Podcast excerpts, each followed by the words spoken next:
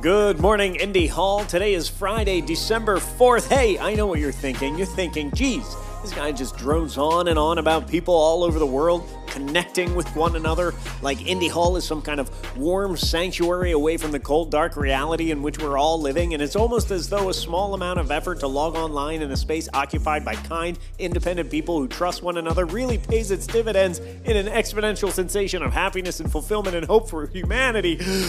And look, you're not wrong because I am saying that. Anyway, happy Open Hall at Home Day, our day of free access and invitation into our lovely community so you can see what it's like to stop surviving and start thriving in an honest to God, happy environment on the internet. I'll see you online.